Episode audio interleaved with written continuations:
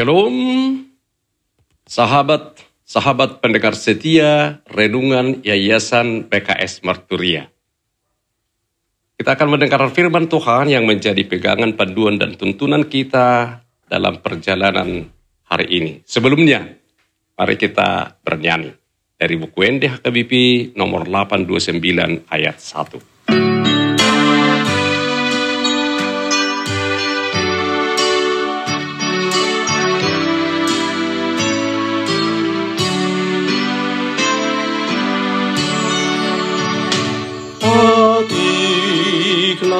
im baru ule honto hamu asama si holongan hamu sama hamu songon holong di rohaku maradona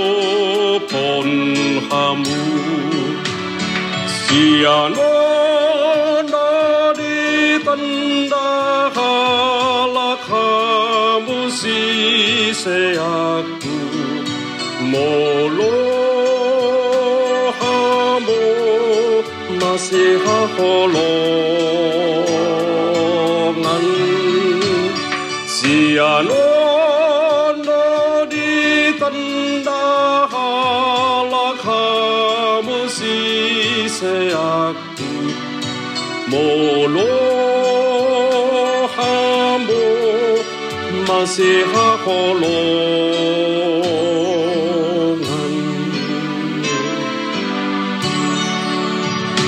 hukum yang baharu ku beri padamu mengasihi sesamamu seperti dirimu seperti perbuatanku mengasihi kamu. Semua orang kan tahu bahwa kamulah muridku jika kamu saling mengasihi semua orang kan tahu bahwa kamulah muridku jika kamu saling mengasihi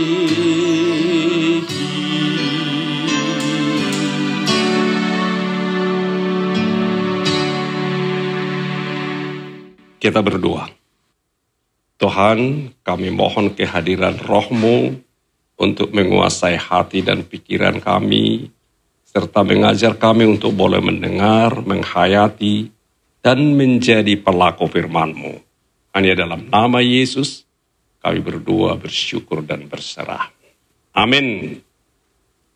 Saudara-saudara yang diberkati Tuhan, firman Tuhan yang akan menyapa, meneguhkan, dan menguatkan kita, yang menjadi tuntunan dan pegangan hidup kita untuk kita lakukan hari ini. Diambil dari Injil Matius pasal 5 ayat 17. Demikian firman Tuhan. Janganlah kamu menyangka bahwa aku datang untuk meniadakan hukum Taurat atau kitab para nabi. Aku datang bukan untuk meniadakannya, melainkan untuk menggenapinya. Demikian firman Tuhan, judul renungan kita pagi ini menggenapi hukum Taurat.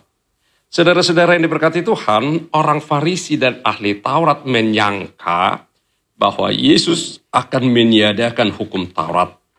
Justru pada ayat ini Tuhan Yesus menegaskan bahwa ia tidak memerintahkan orang untuk melakukan sesuatu yang dilarang atau tidak melakukan apa yang diperintahkan oleh hukum Taurat.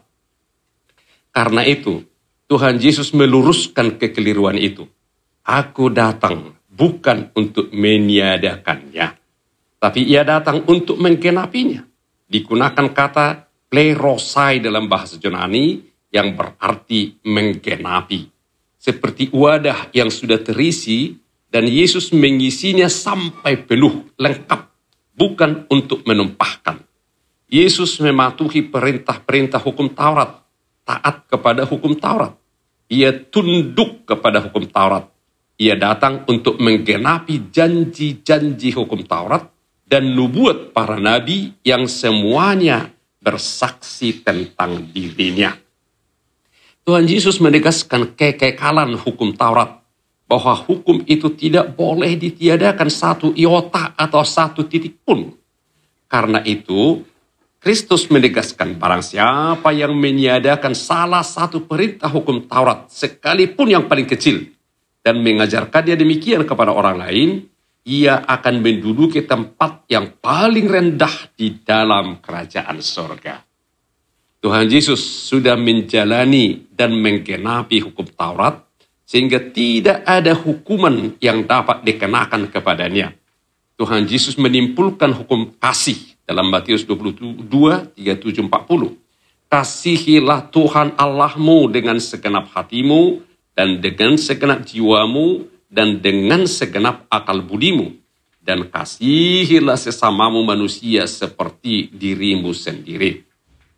Mengasihi Allah dan mengasihi manusia biarlah kita dimampukan untuk menjalankan menjalani hukum Taurat di dalam kasih, melakukannya di dalam kasih, bukan untuk menghukum orang yang bersalah, tapi menutupi kesalahan di dalam kasih. Kasihilah sungguh, sungguh seorang akan yang lain, sebab kasih menutupi banyak sekali dosa. Amin. Kita berdoa. Tuhan Allah, kami ajar kami untuk menjalani hukum kasih yang melengkapi, meneguhkan, menguatkan, dan mengokohkan kami di dalam Yesus Kristus. Amin. Shalom saudara dan sahabatku, selamat beraktivitas dalam perlindungan Tuhan Yesus.